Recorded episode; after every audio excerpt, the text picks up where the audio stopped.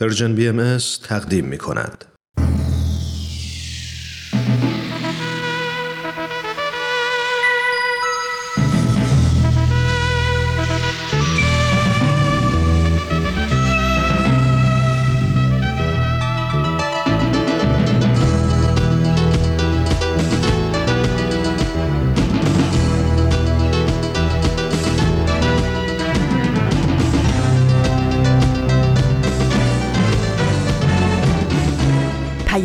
دوست. برنامه ای برای تفاهم و پیوند دلها.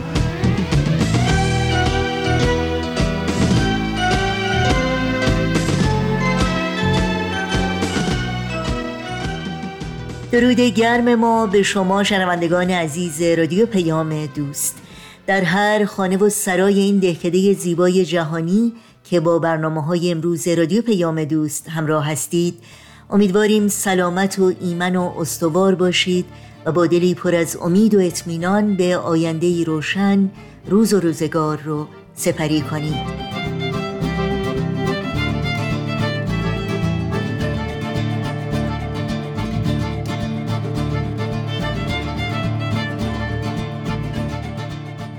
نوشین هستم و همراه با همکارانم پیام دوست امروز دوشنبه هشتم شهریور ماه از تابستان 1400 خورشیدی برابر با سیوم ماه اوت از سال 2021 میلادی رو تقدیم شما می‌کنیم.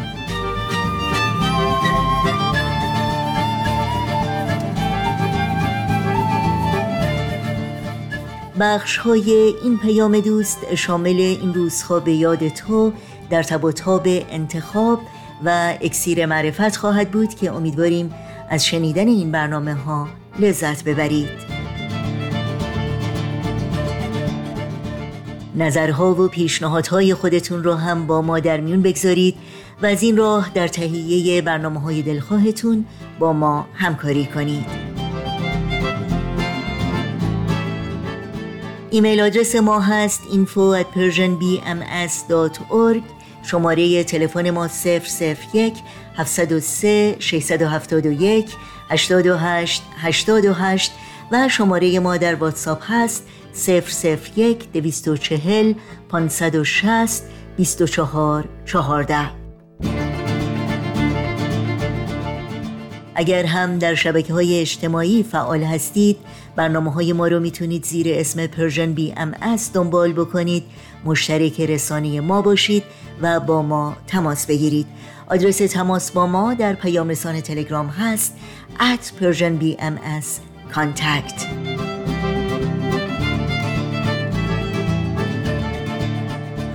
این صدا صدای رادیو پیام دوست با برنامه های امروز با ما. همراه باشید.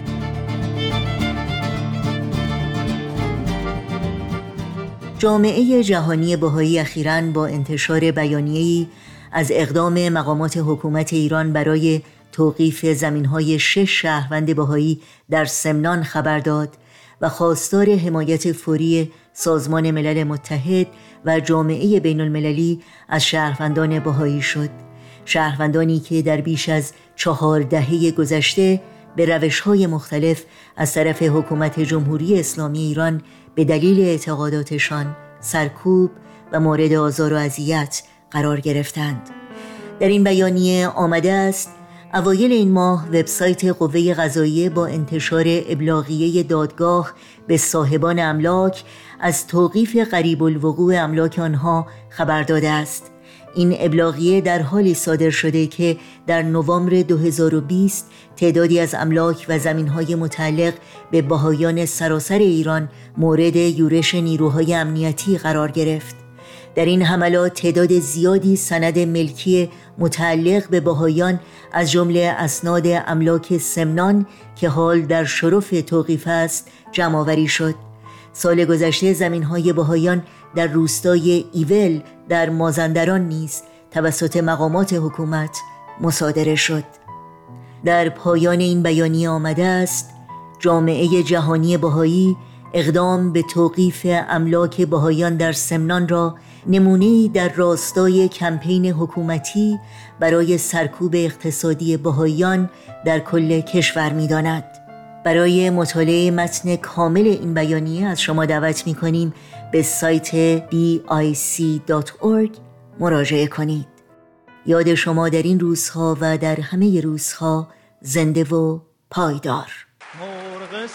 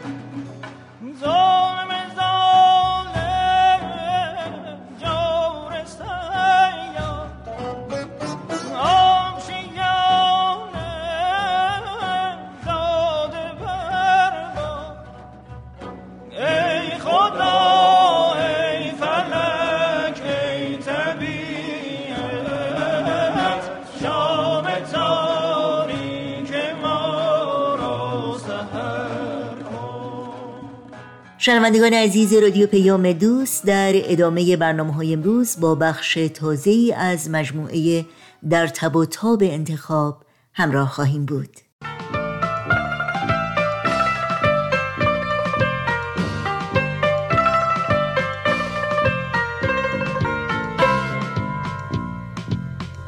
تب و تاب انتخاب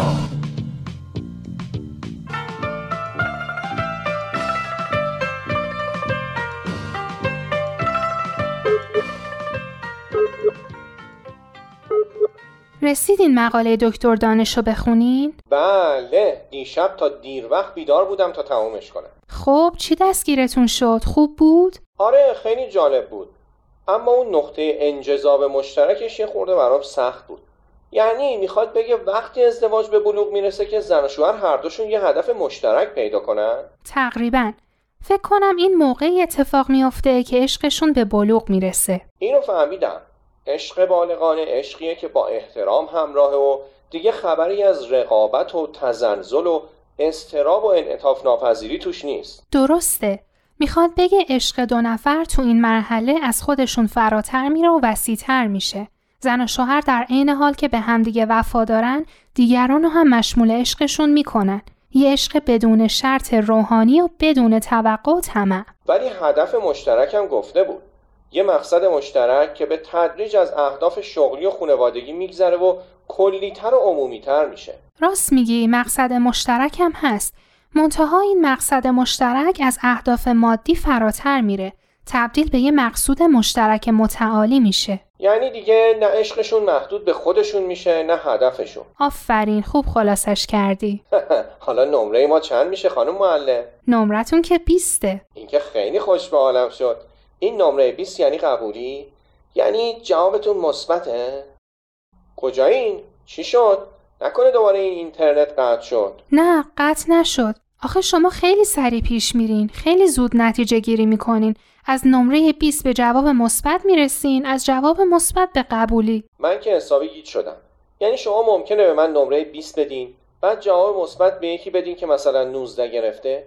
اصلا چرا 19 به نظر من که هر کی باشه 15 زیادشه. اصلا 9 که قبولم نشه. پس یه چیزی بگین دیگه. یه چیزی بگین که من اینقدر چرت و پرت نگم. من هنوز خیلی چیزا رو درباره شما نمی‌دونم. حتی درست نمی‌دونم شغلتون چیه. حتما می‌دونین که من مدیریت بازرگانی خوندم. کارشناسی ارشد دارم. الانم سه تا دوستیم با هم که یه شرکت کوچیک بازرگانی را انداختیم. تو کار صادرات داروهای سنتی هستیم. نیلوفر بهتون نگفته؟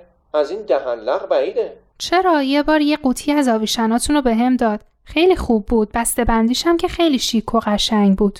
آره دیگه تو کار صادرات بسته بندی خیلی مهمه. کار باید طوری باشه که خارجیان بپسندن. البته اون شرکتی که اینا رو می‌خره و بسته بندی می‌کنه جداست که اون البته من و دوستام توش سهم داریم.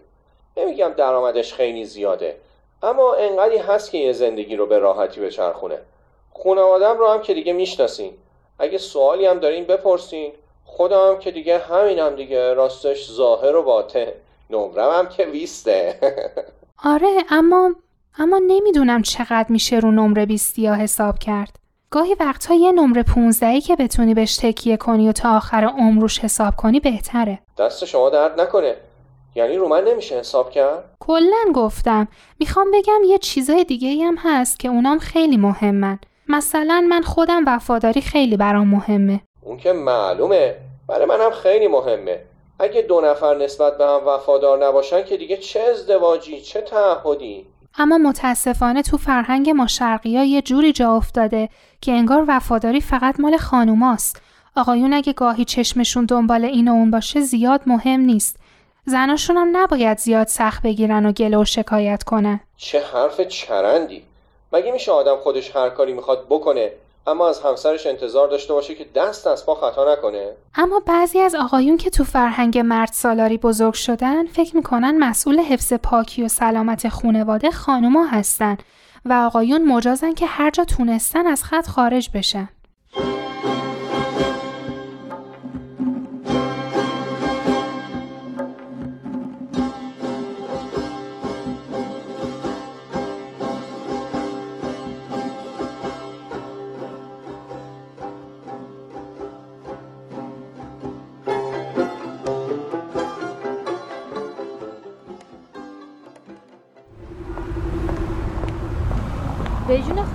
اگه نگی به صحبا که هیچی.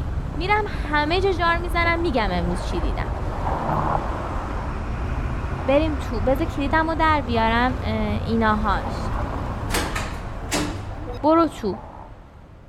صحبا صحبا کجایی؟ بیا نیلوفر اومده. آخ یادم اومد. با مامان بابام رفتن دندون پزشکی. دیگه باید کم کم برگردن. حالا بشین و از سیر تا پیازش رو خودت برام تعریف کن. وگرنه به همه میگم چی دیدم. وای تو رو خدا اینجوری نگو. هر کسی بشنوه فکر می‌کنه چی دیدی؟ چیزی ندیدم. فقط دیدم نیلوفر خانوم با یه پسری داشتن راه می‌رفتن و گل می‌گفتن و گل میشنفتن و اونقدرم سرگرم صحبت بودن که اصلا چشماشون جایی رو نمی‌دید. من حتی سلام بهت کردم. منو ندیدی جواب بدی. یه لحظه فکر کردم اشتباه کردم. راست میگی؟ اینقدر تو خیابون سر صدا بود که اصلا متوجه نشدم. نه خیر حواسشون شیشتونگ به اون آقا بود. من کی باشم در مقابل ایشون؟ حالا کی بود این آقای از ما بهترون؟ یه جوری غرق گپ و گفت بودین که انگار هیچکی دیگه آدم نیست. ببخشید به خدا. آخه خیلی وقت بود ندیده بودمش. اسمش پویاست. تو دانشگاه هم کلاسی بودیم. خیلی هم بچه خوب و درستیه. خیلی آدم حسابیه. اینجوری بگم یه آقای به تمام معنا. حالا این آقای به تمام معنا قبلا کجا بوده که ما هیچ خبری ازش نداشتیم؟ تو یه پروژه کار می‌کنه تو بوشهر. اینطور که پیداست خیلی هم تو کارش پیشرفت کرده. درسش هم تو دانشگاه خیلی خوب بود. خیرش هم به همه می‌رسید. هر کی ازش کمک می‌خواست دریغ نمی‌کرد. همه بچه ها دوستش داشتن. اون وقت بعد از چند سال یهو تو خیابون دیدیش؟ نه سر کار بودم که به هم زنگ زد. حالا احوال و چی کار می‌کنی و کجایی و این حرفا. بعدش گفت طرف شرکت ما یه کاری داره. میاد دنبالم که بیشتر بتونیم حرف بزنیم. نمی‌دونم شماره تلفنم از کجا گیر آورده بود. به به ماجرا جالب شد. بذار برم یه چایی بیارم بقیهش رو برام تعریف کن. چایی رو بیار اما دیگه بقیه نداره. همین بود. صحبت خاصی نبود. من یه خورده از کارم تعریف کردم. اونم یه خورده از کارش تو جنوب تعریف کرد. خودش تنها رفته اونجا کار کنه. دلش واسه خانوادش تنگ نمیشه. من اگه باشم که دق می‌کنم. اونم می‌گفت خیلی تنهاست و خسته میشه. البته همکاراش هستن که با هم توی مجتمع زندگی می‌کنن. هر ماه مرخصی هم بهشون میدن که برن خانواده رو ببینن. اما سخت دیگه. ببینی لوفر سخته که سخت باشه. اگه سخته بیا تهران. اینکه یه دختر بیگناهی رو ورداره ببره اونجا تو اون گرما دور از خونه و خونواده اصلا فکر خوبی نیست. یه جور نامردیه. نمی‌فهمم. چی داری میگی؟ همین که شنیدی. یه وقت حس فلورانس نایتینگلت گل نکنه بخوای بری اونجاها. هر که طاووس خواهد جور هندوستان کشد و تشریف بیاورد همینجا تهران.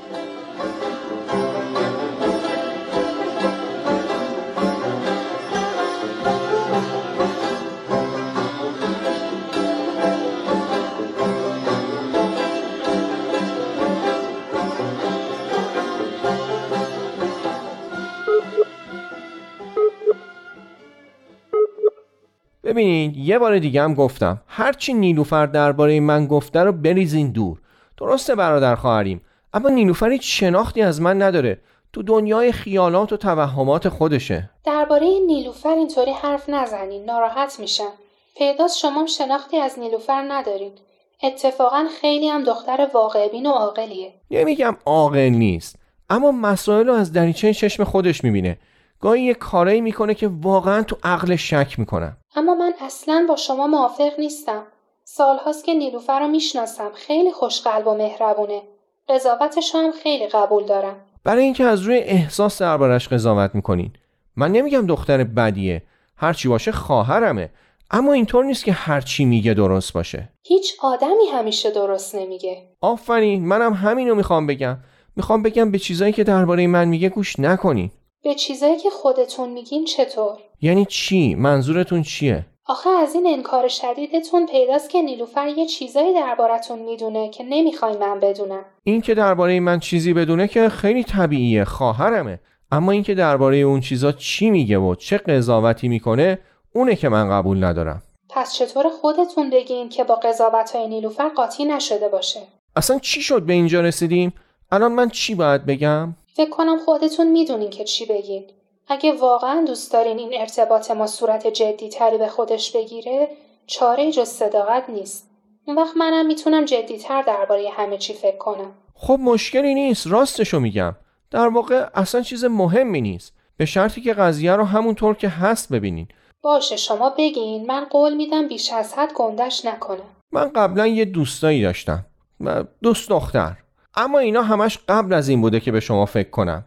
از وقتی با شما حرف می‌زنیم و بیرون میریم من جواب سلام هیچ دختری هم ندادم زیاد سلام می‌کنن؟ راستش از وقتی جوابشون رو نمیدم دیگه اصلا سلام نمی‌کنن خب چرا جواب سلامشون رو نمیدین؟ معلومه به خاطر شما باور نمی‌کنین؟ بذارین آخرش بگم چی رو باور می‌کنم چی رو نمی‌کنم هنوز که صحبتتون تموم نشده خب راستش به خاطر اینم بوده که دیگه این کارا برام جالب نیست نمیگم هیچ وقت برام جالب نبوده خب یه موقعی زندگی خیلی کسل کننده و یه نواخت میشه.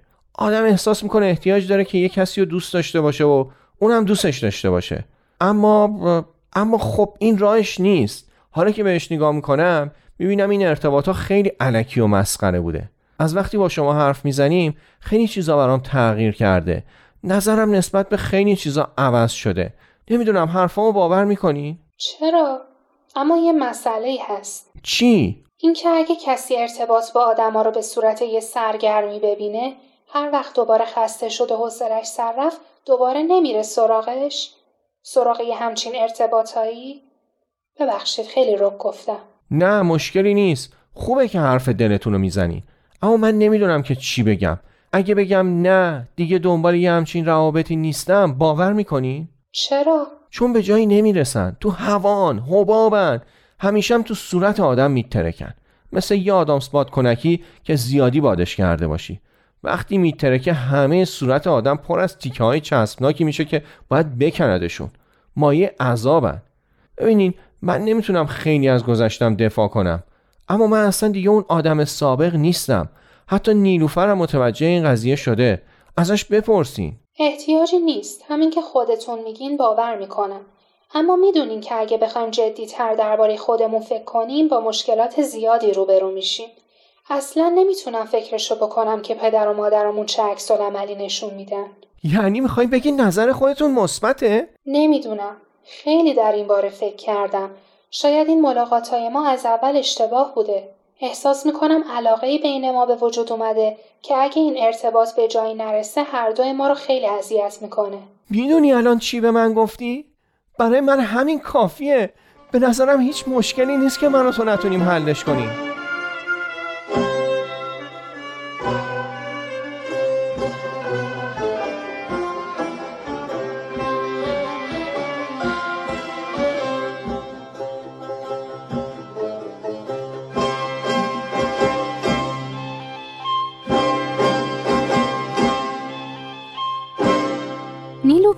پویا دوباره برگشته؟ محسا چی میگه از دیروز تا حالا؟ آره دیروز یهو به هم زنگ زد و گفت تهرانه و می‌خواد منو ببینه. خب؟ خب نداره. یه خورده حرف زدیم. محسا که می‌دونی همه چی رو شلوغش می‌کنه. از دیروز تا حالا عزا گرفته که تو می‌خوای بری بوشهر رو اگه بری ما چیکار کنیم؟ چه خودش بریده و دوخته و حالا خوشش نیامده عزا هم گرفته؟ هنوز نه به باره نه به داره. اما از چیزایی که دیده بود مطمئن بود که قضیه خیلی جدیه. منم یادم هست که چطور پویا برا جزوه و کتاب پیدا می‌کرد و همیشه در خدمت بود.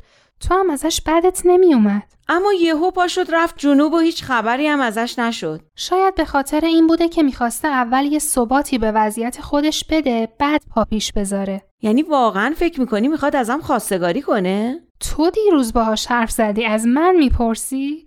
خودش چی می‌گفت؟ از کارش می‌گفت و آپارتمانی که بهش دادن و اینکه چقدر بوشهر قشنگه و دریای جنوب یه چیز دیگه است و از این حرفا.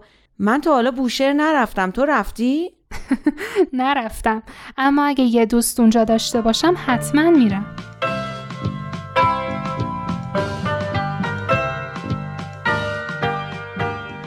برنامه در تب و تاب انتخاب رو شنیدید که امیدوارم لذت بردید.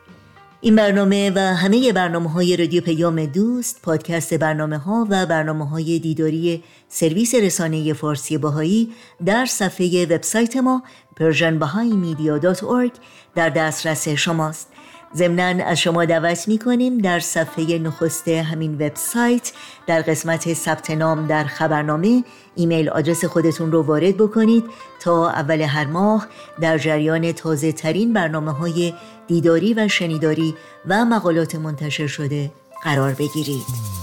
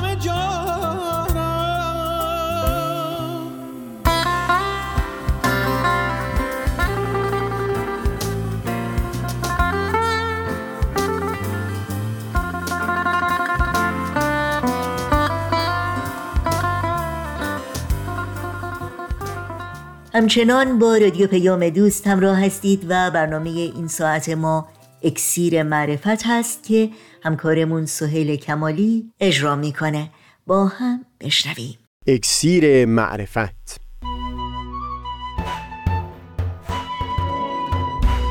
مروری بر مزامین کتاب ایقان این گفتار انصافی در حق علما. پس تا همامه ازلی در شور و تغنیست. گوش قلب را از سروش او بی بحر مکن. پس تا همامه ازلی در شور و تغنیست. گوش قلب را از سروش او بی بهره مکن.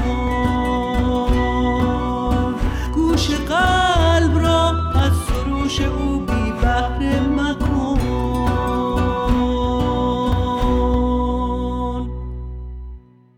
دوستان سهیل کمالی هستم. در گفتار پیشین سخنی به میون اومد از خطاب حضرت پروردگار با علما و روحانیون. اون چیز که در اونجا بیان شد بازخواست پروردگار از طبقه روحانیت بود به خاطر نقش اونها در دور نگاه داشتن مردمان از شنیدن بیانات و معانی نوعی که پیامبر الهی در این عصر به ارمغان آورده بود. در کتاب ایگان به این مناسبت که ظهور الهی در این دور در خاک ایران ظاهر شده بود. بخش مفصلی رو به نقد عملکرد روحانیون ایران پرداختن.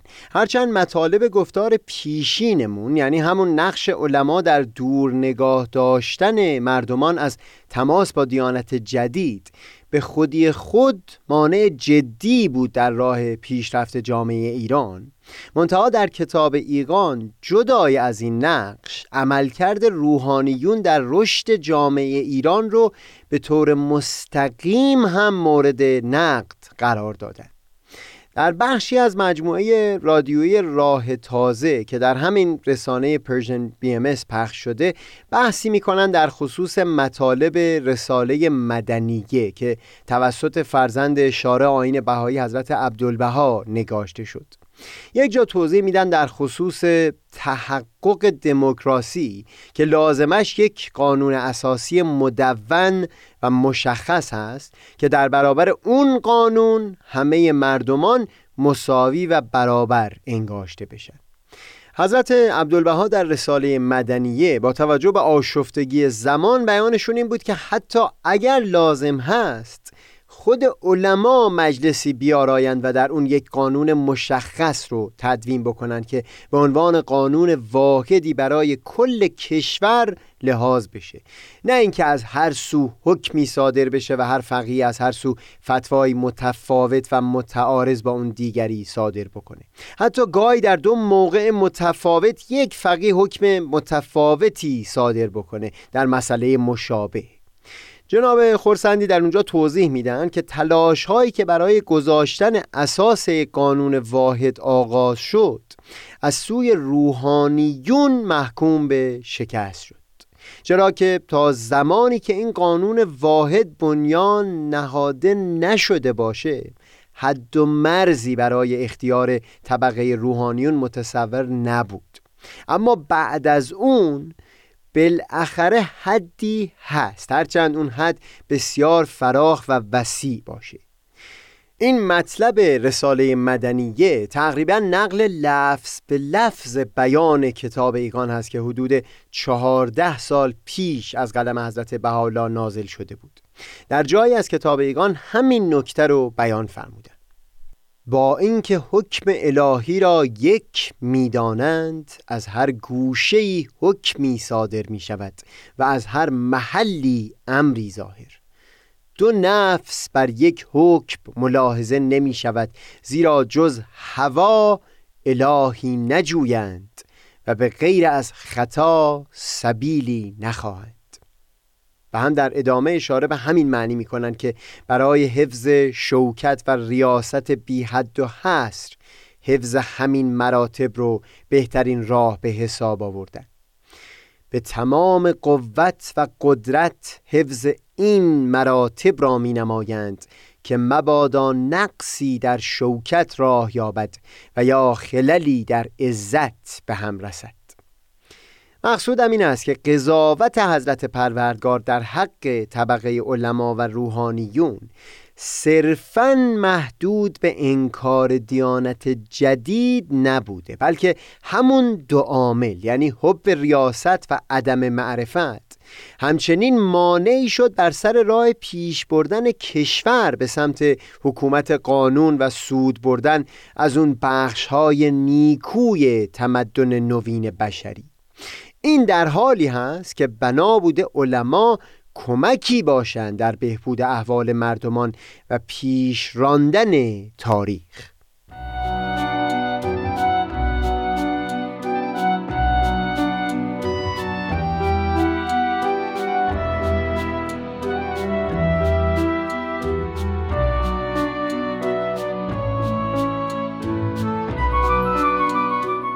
شرط انصاف این هست که قضاوت درباره طبقه علما در هر روزگاری بر اساس عملکرد اونها در اون دوره سنجیده بشه بدون حب و بغض.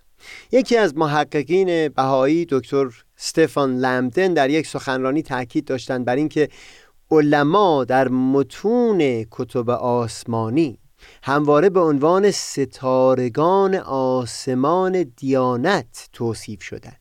یعنی درسته که در روز قیامت یعنی در دوران ظهور پیامبر الهی اگر این ستارگان در آسمان ظهور جدید درخشیدن نمی گرفتن دوران تاریکی و خاموشی اونها فرا رسیده بود. منتها در بخش بزرگی از فاصله میان دو ظهور نقش ستارگانی درخشنده رو ایفا کرده بودند در اینجا قصد من از نقل سخن این فاضل بسیار نازنین مقدمه بود برای فهم عمیقتر بیانی از حضرت بحالا در یکی از الواحشون. در یک لو در خصوص قضاوت در حق یک فرد مثال چراغ رو می‌زنه. بیان فرمودند ملاحظه در سراج کن. تا وقتی که روشن و منیر و مشتعل است. اگر نفسی انکار نور آن نماید البته کاذب است. ولکن بعد از آنکه نسیمی بوزد و او را منتفی نماید اگر بگوید مزیع است کاذب بوده و خواهد بود. و بعد توضیح می‌فهمند که این در حالی هست که شم و یا چراغدان در هر دو حالت در ظاهر به یک صورت و شکل بوده یعنی در زمان خاموشی یا اشتعال. این توصیه حضرت بحالا به رعایت انصاف در توصیف حال یک شخص هرچند در ظاهر بسیار ساده به نظر میاد اما به حقیقت نکته بلندی در خودش داره. در میان محققان و فاضلان بهایی شاید کسی که بیش از همه و در همه حال به این توصیه حضرت بهاءالله پایبند بود. مورخ بزرگ بهایی جناب فاضل مازندرانی بود که یک دوره نه جلدی ارزشمند تاریخ به نام ظهور الحق نوشت. می‌بینید در تاریخ یک شخصی در دوران حضرت باب از بزرگترین اصحاب ایشون بوده اما در دوران حضرت بهاءالله به نعمت ایمان فائز نشده.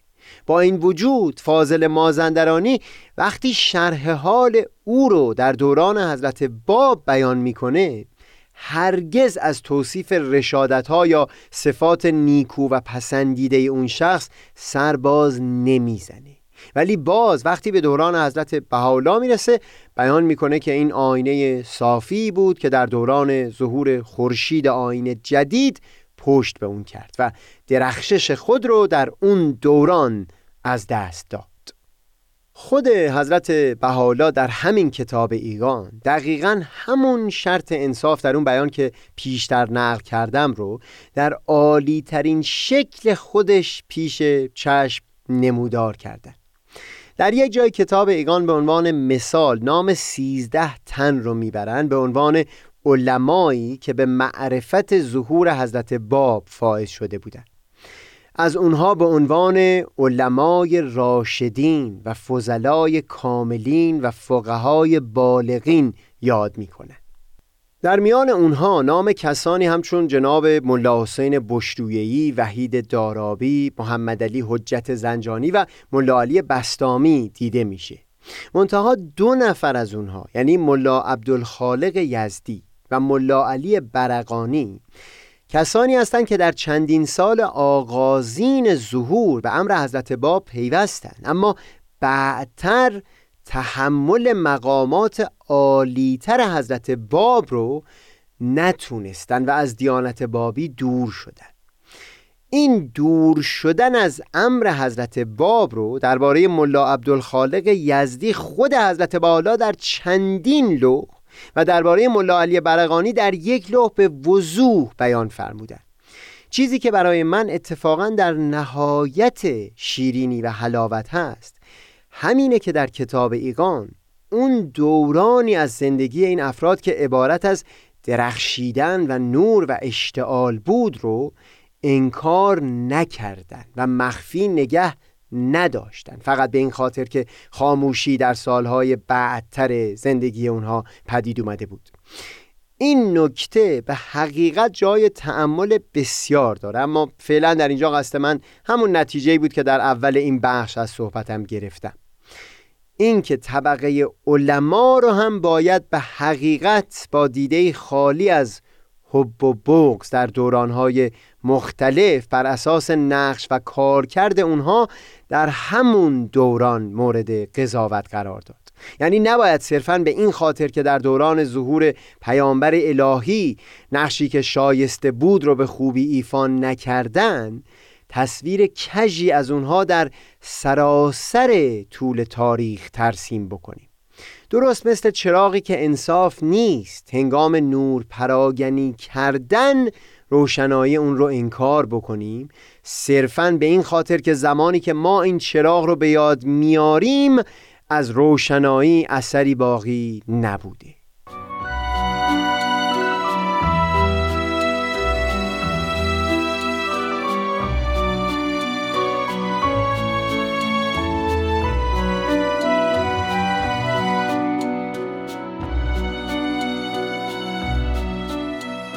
خوبه در اینجا کمی صحبت بکنیم درباره تمیز و تفکیک میان قضاوت پروردگار در حق یک طبقه و نه لزوما آهاد افراد در اون گروه خاص.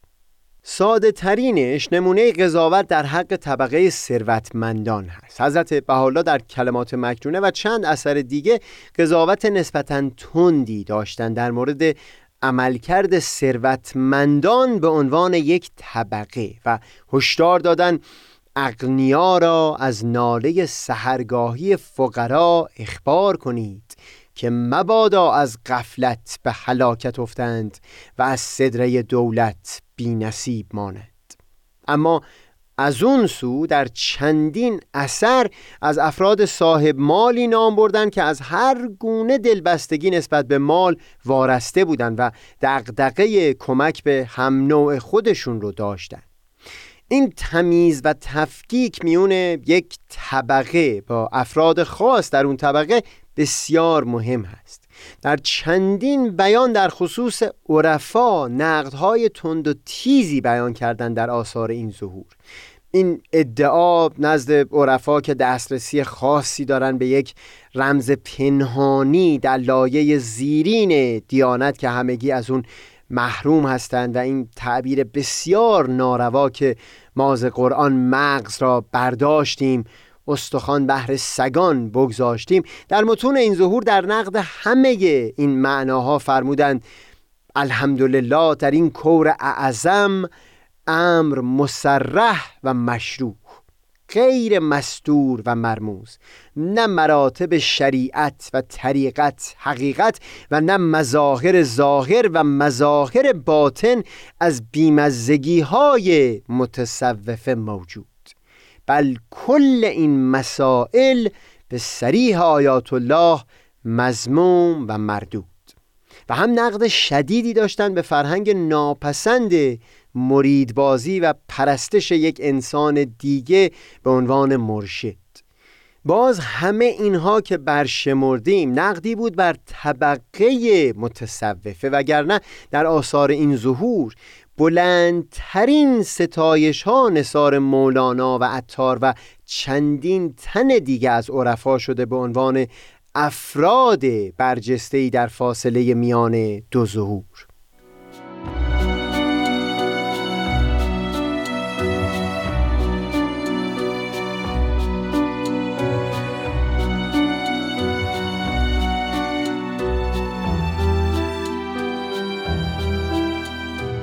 اینکه دم به دم در کتاب ایگان دلیل رویگردانی روحانیون رو یکی از اون دو دلیل کاملا متفاوت بیان کردن یعنی حب ریاست و یا عدم معرفت.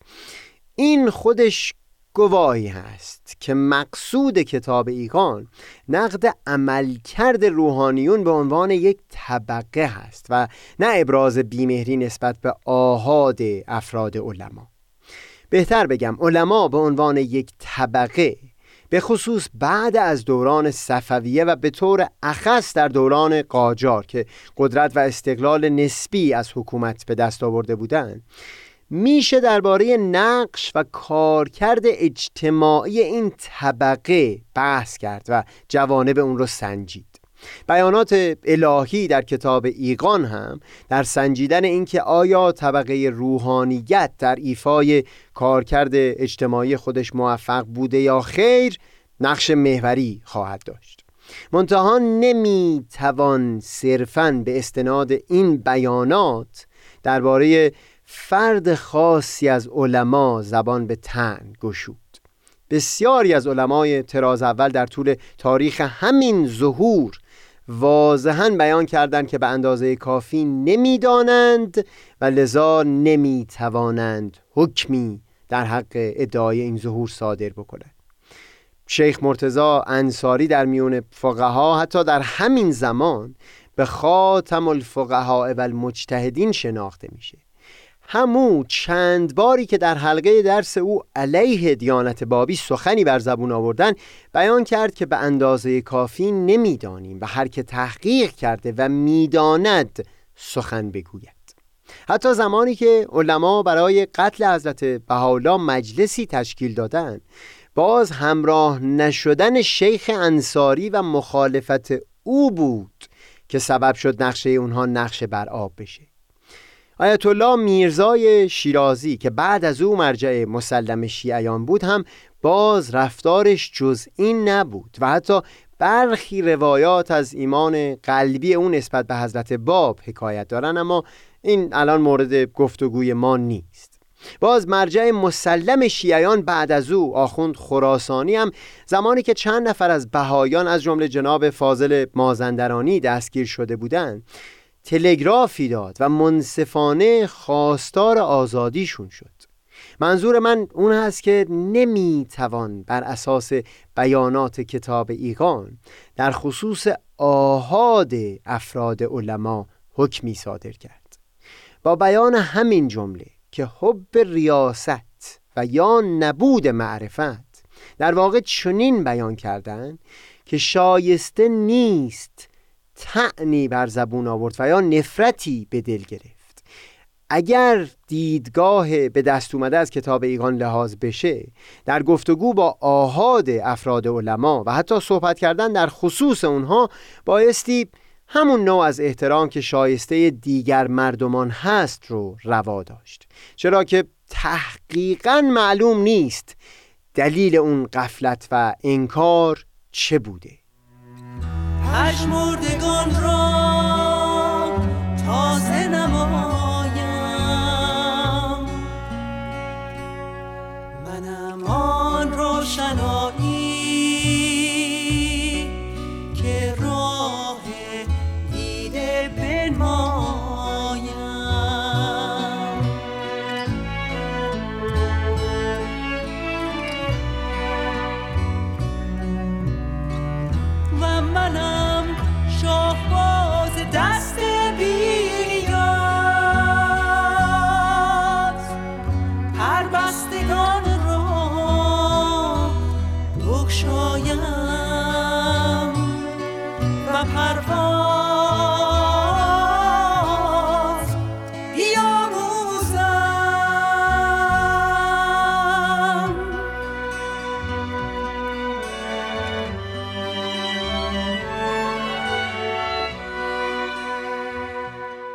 شنوندگان عزیز رادیو پیام دوست در اینجا به پایان برنامه های این دوشنبه می رسیم همراه با تمامی همکارانم همگی شما رو به خدا می سپاریم تا روزی دیگر و برنامه دیگر شاد و پاینده و پیروز باشید.